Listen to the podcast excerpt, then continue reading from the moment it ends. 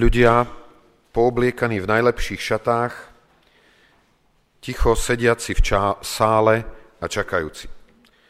Potom sa zrazu otvárajú dvere do koncertnej sály a do nej jeden po druhom vstupujú hráči orchestru.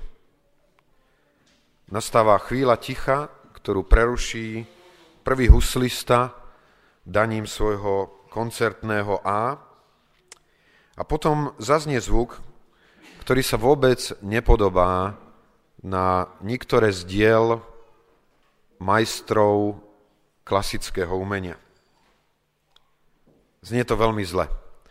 Vy všetci, čo ste zažili koncert, tak viete, že tá, tento začiatok pred koncertom je veľmi zložitý. To je taká mátež tónov, kde znie všetko možné na svete a vy sa môžete len diviť, ako v takomto hluku si je niekto schopný naladiť svoj nástroj.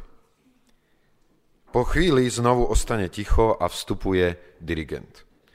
Dvíha taktovku a zrazu sálou zaznieva oceán nádherných harmónií. Aký je rozdiel?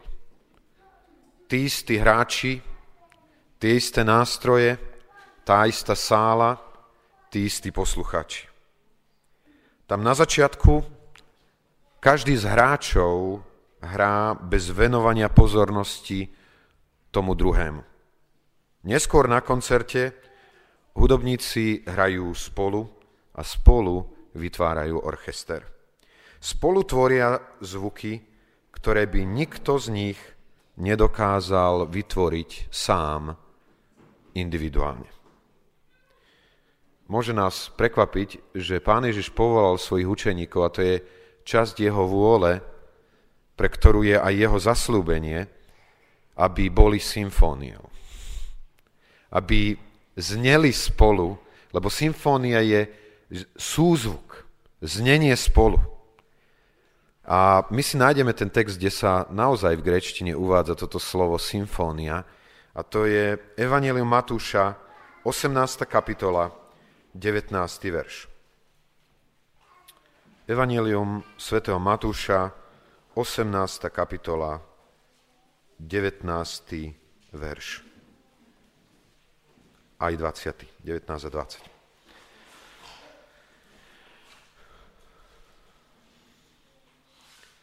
Z úcty k Božiemu slovu povstaneme.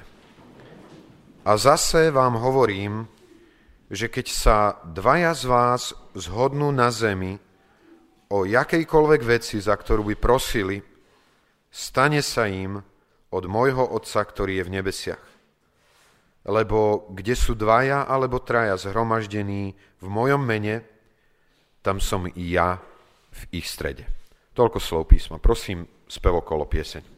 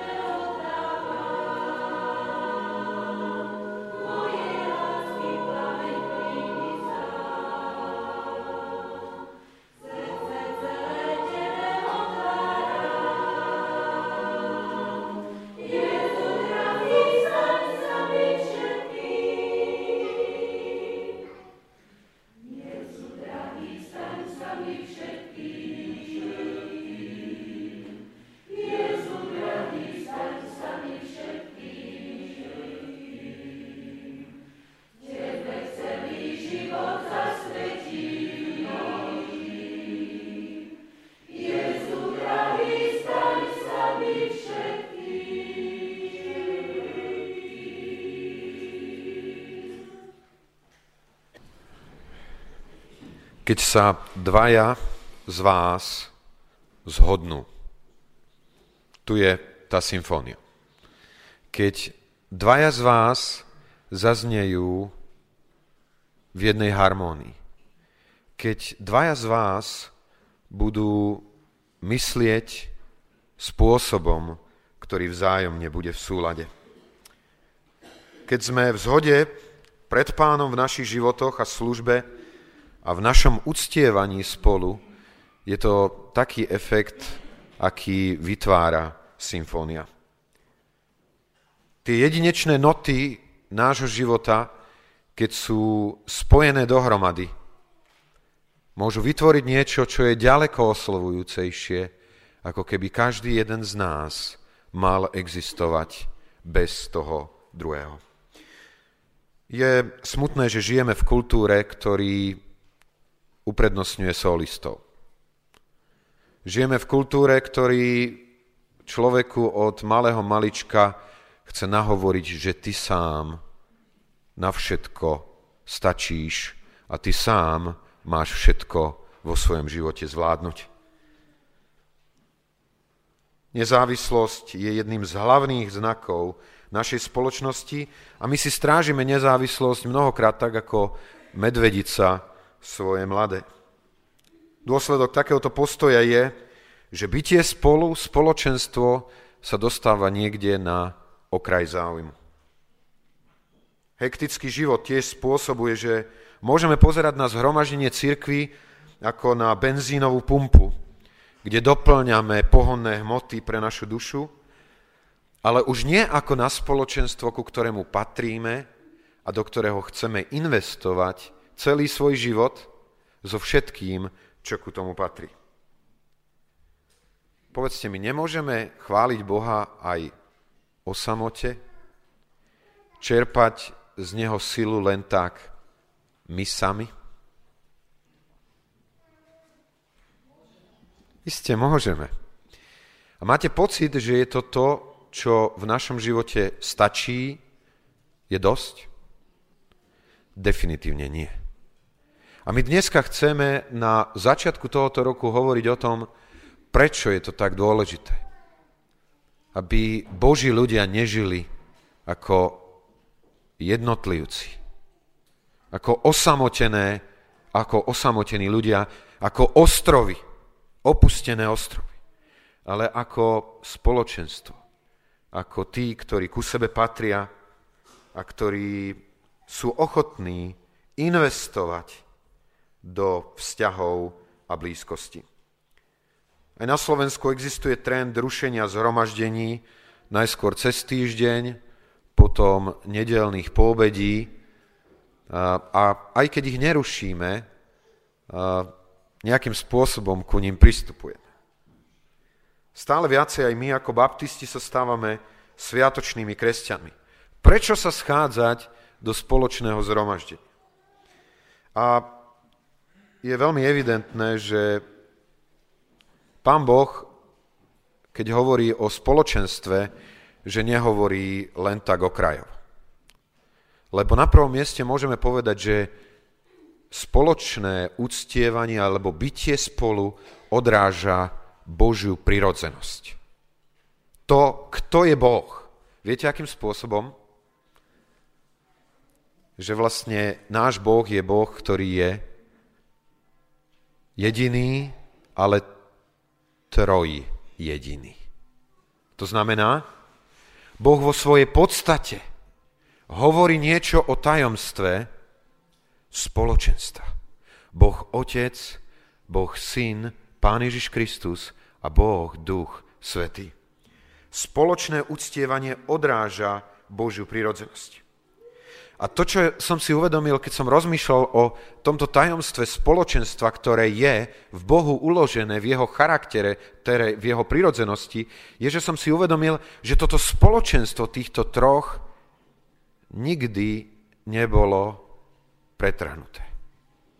Vždy tam bola obrovská túžba časti tejto trojice byť s tými ostatnými. Celé veky, ďaleko skôr, ako bol sformovaný tento svet, toto bolo pravdou. jednota v trojici. Až na jeden jediný moment. Viete, kedy sa to udialo?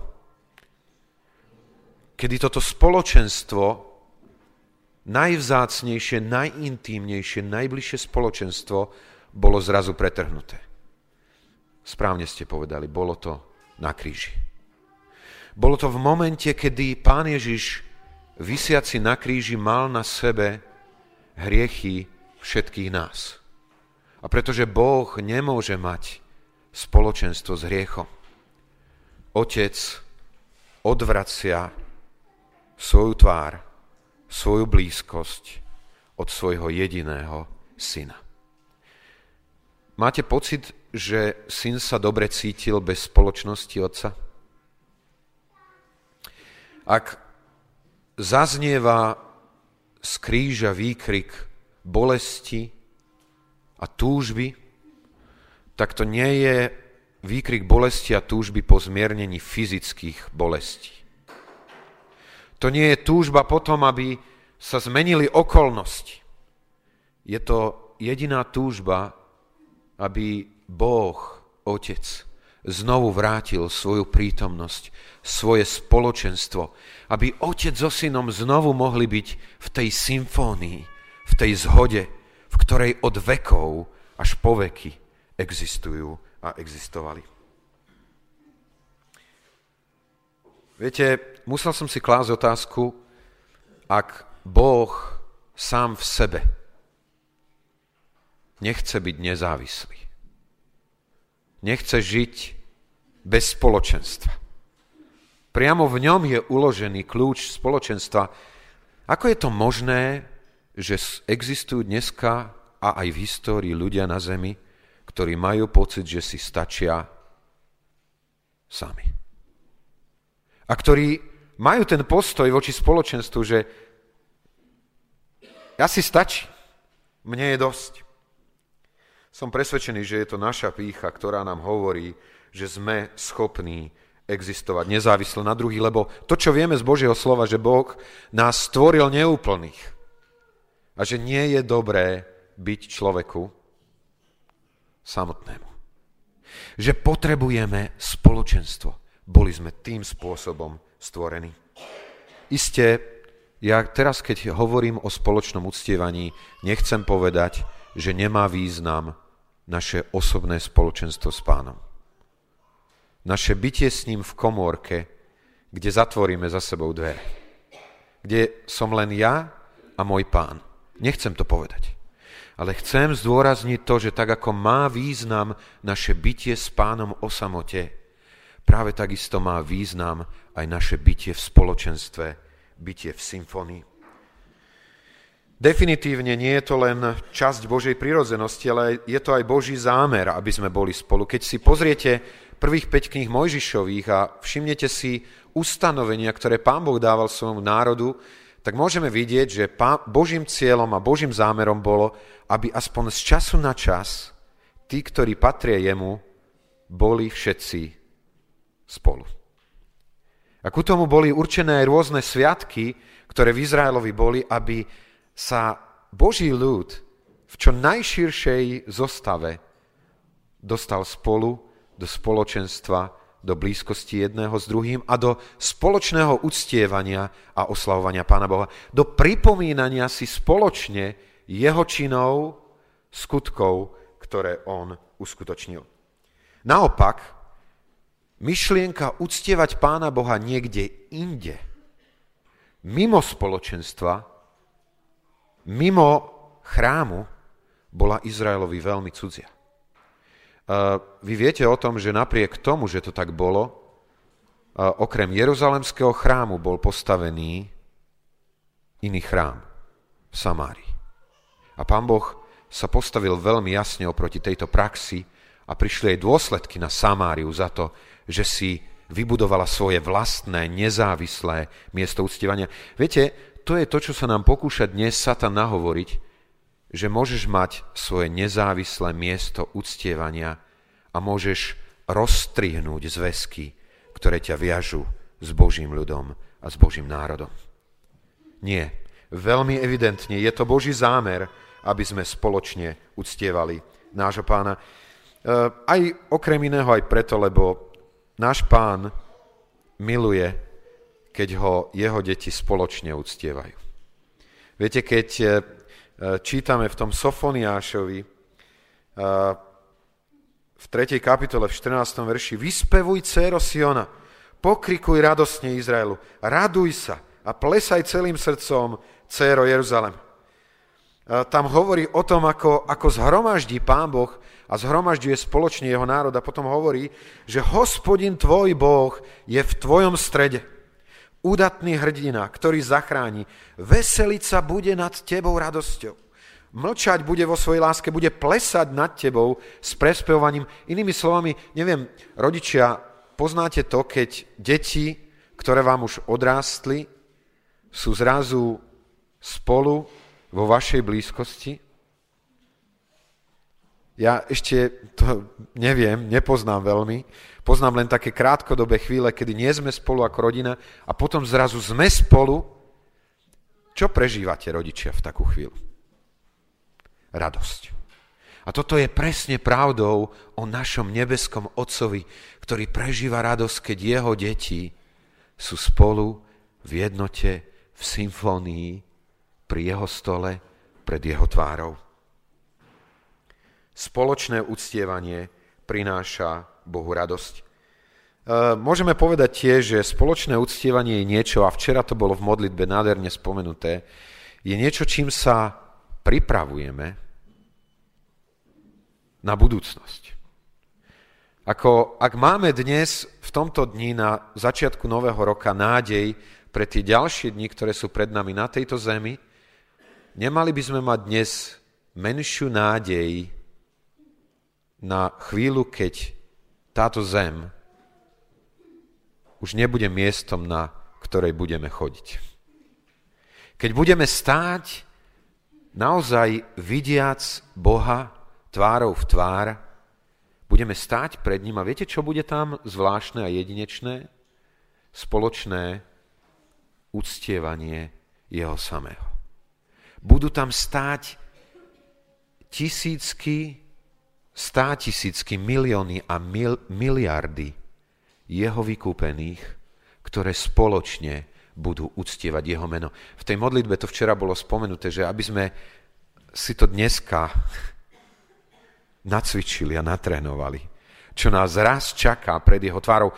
Ja som o tom presvedčený, moji drahí, že tí ľudia, ktorí sa nenaučia Boha uctievať spoločne tu na tejto zemi, ho raz nebudú vedieť uctievať tam raz, keď budeme stáť pred jeho tvárou.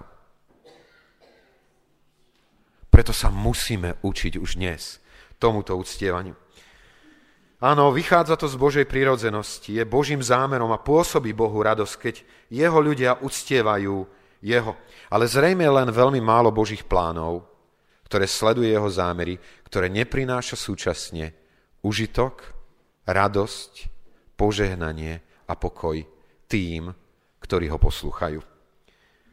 Mnohé z úprav náboženského života Izraela, okrem toho, že mali odrážať charakter Božej svetosti, súčasne prinášali požehnanie jeho národu veľmi fyzickým a hmatateľným spôsobom.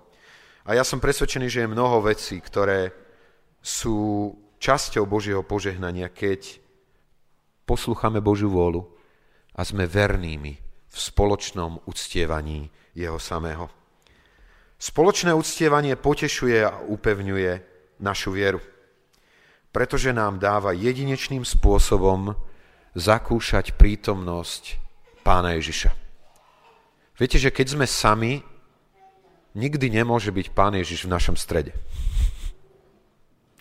To je to zaslúbenie, ktoré tu nám dal, že tam, kde sú dvaja alebo traja zídení v mojom mene, tam som ja uprostred nich.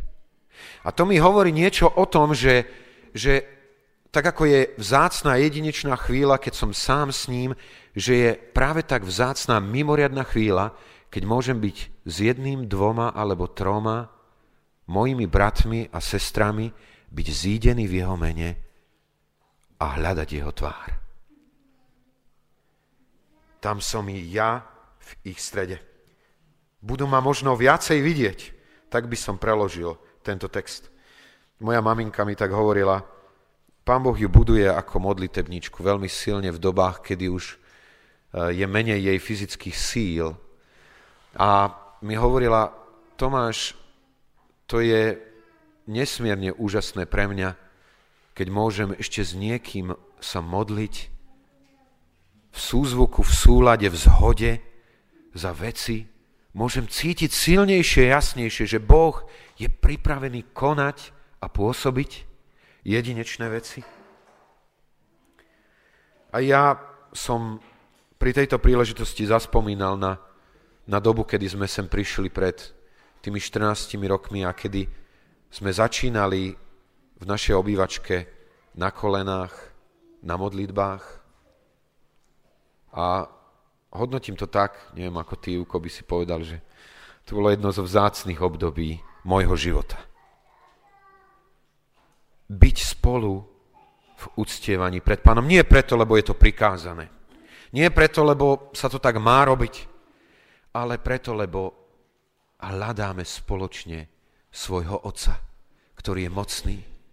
Hľadáme spolu nášho brata, ktorým je Pán Ježiš, ktorý chce byť viditeľný a zjavný v našom strede. Je to povzbudenie našej viery. Žalmista Dávid tomu musel veľmi dobre rozumieť, preto hovorí, že keď keď eh, ma volajú do domu hospodinovho, tak som celý zronený a rozmýšľam, ako sa vyšmiknúť. Hej? Nie, definitívne nie. Žalmista David hovorí, že radujem sa, keď mi hovoria, poďme do domu hospodinov. Radujem sa, keď mi hovoria, poďme spoločne uctievať pána. Radujem sa, keď mi hovoria, buďme spolu. Buďme s našim otcom. Spoločné uctievanie je ochranou. Prečo Boh určil uctievanie v spoločnosti a v spoločenstve? Lebo pre človeka je tak ľahké, keď je sám, sa vychýliť a ísť zlou cestou. Súhlasíte so mnou? Viete, sú to absolútne výnimočné prípady, akým bol apoštol Ján na ostrove Patmos vo vyhnanstve kde pán Boh svojho, svojho človeka v samote udrží dlhú dobu. Bud, budovaného, rozvíjajúceho sa, rastúceho v ňom. To sú mimoriadne prípady, kedy Boží človek naozaj je oddelený od spoločenstva. Nejakým spôsobom sa to nedá nahradiť. Bežný spôsob je, že sme stávaní pre spoločenstvo. A že ak chceme rásť, potrebujeme jeden druhého. Ak nechceme sa odchýliť od viery, potrebujeme jeden druhého. E, neviem, vy starší, ktorí máte viacej skúseností, je pravda ten príklad o pahrebe, z ktorej keď sa odloží jeden uhlík, tak začne chladnúť v tom duchovnom slova zmysle? že keď človek stratí vrúcnosť pre spoločenstvo a obecenstvo Božích detí, že stráca svoju duchovnú silu a vzdialuje sa aj od pána? Súhlasíte so mnou? Je množstvo a množstvo príkladov. Viete, ja som to v jednom období tak povedal, poviem to znovu, ak si môžeme vybrať, kde bývať, volme to veľmi, veľmi pozorne. Viete prečo? lebo už len voľba miesta, ktoré je vzdialené od miesta, kde sa môžu Boží ľudia spolu schádzať, je obrovským ohrozením celých rodín. A to už videli aj moje oči, ako to funguje v praxi. Spoločné uctievanie je ochranou. A posledná vec, naše spoločné uctievanie, naše vzťahy v tomto spoločenstve sú najlepším svedectvom o tom, že Pán Ježiš je poslaný Otcom. Viete, Ján to hovorí veľmi jasne, ako môže niekto hovoriť, že miluje svojho brata, teda miluje Boha, ktorého nevidel, ak nemiluje svojho brata. A viete, ako sa najľahšie prejaví to, že máme niekoho skutočne radi? Že chceme byť s ním. Preto som veľmi tak alergicky reagoval na to, keď som počul o tom, ako došlo ku rozdeleniu denominácií evanielikálnych po druhej svetovej vojne. Viete, že počas druhej svetovej vojny všetky evanielikálne denominácie existovali pod hlavičkou baptistov. A existovali spôsobom, o ktorom verím, že prinášal viacej slávy Božiemu menu ako naše rozdelenie. A keď som počul o tom, čo bol dôvod, že došlo ku rozdeleniu, tak to bolo to, že sa zišli vodcovia dohromady a povedali, nechajme tie múriky medzi nami a nech ich obrastie brečtan lásky. A povedal som vtedy, že mi bolo zle od žalúdka nad takým výrokom. Viete prečo? Skúste medzi muža a ženu, ktorí sa úprimne majú radi, stavať múriky. Viete, čo sa stane? Ten muž ak nie je žena lepší atlét ako on, preskočí ten múrik, lebo chce byť s tou, ktorú miluje. Ten najjasnejší dôkaz, že miluješ Boha, je viete v čom? Že hľadáš spoločenstvo svojich bratov a svojich sestier. A potom príjmaš aj požehnanie, ktoré v tomto spoločenstve je možné dostať. Ja neviem, boli ste včerajším večerom povzbudení? Ja veľmi. Nie preto, že tam bola veľkolepá kázeň, ale preto, že tam bolo zdieľanie sa bratov a sestier v súzvuku, v symfónii pred Božou tvárou. Tam je moc, uložená moc, tam je zjavenie nášho pána jedinečným spôsobom. Nedajme si nič z tohoto zobrať v tomto roku, ktorý je pred nami a verím, že prežijeme mnoho požehnania. Povstaneme a stišíme sa v modlitbe.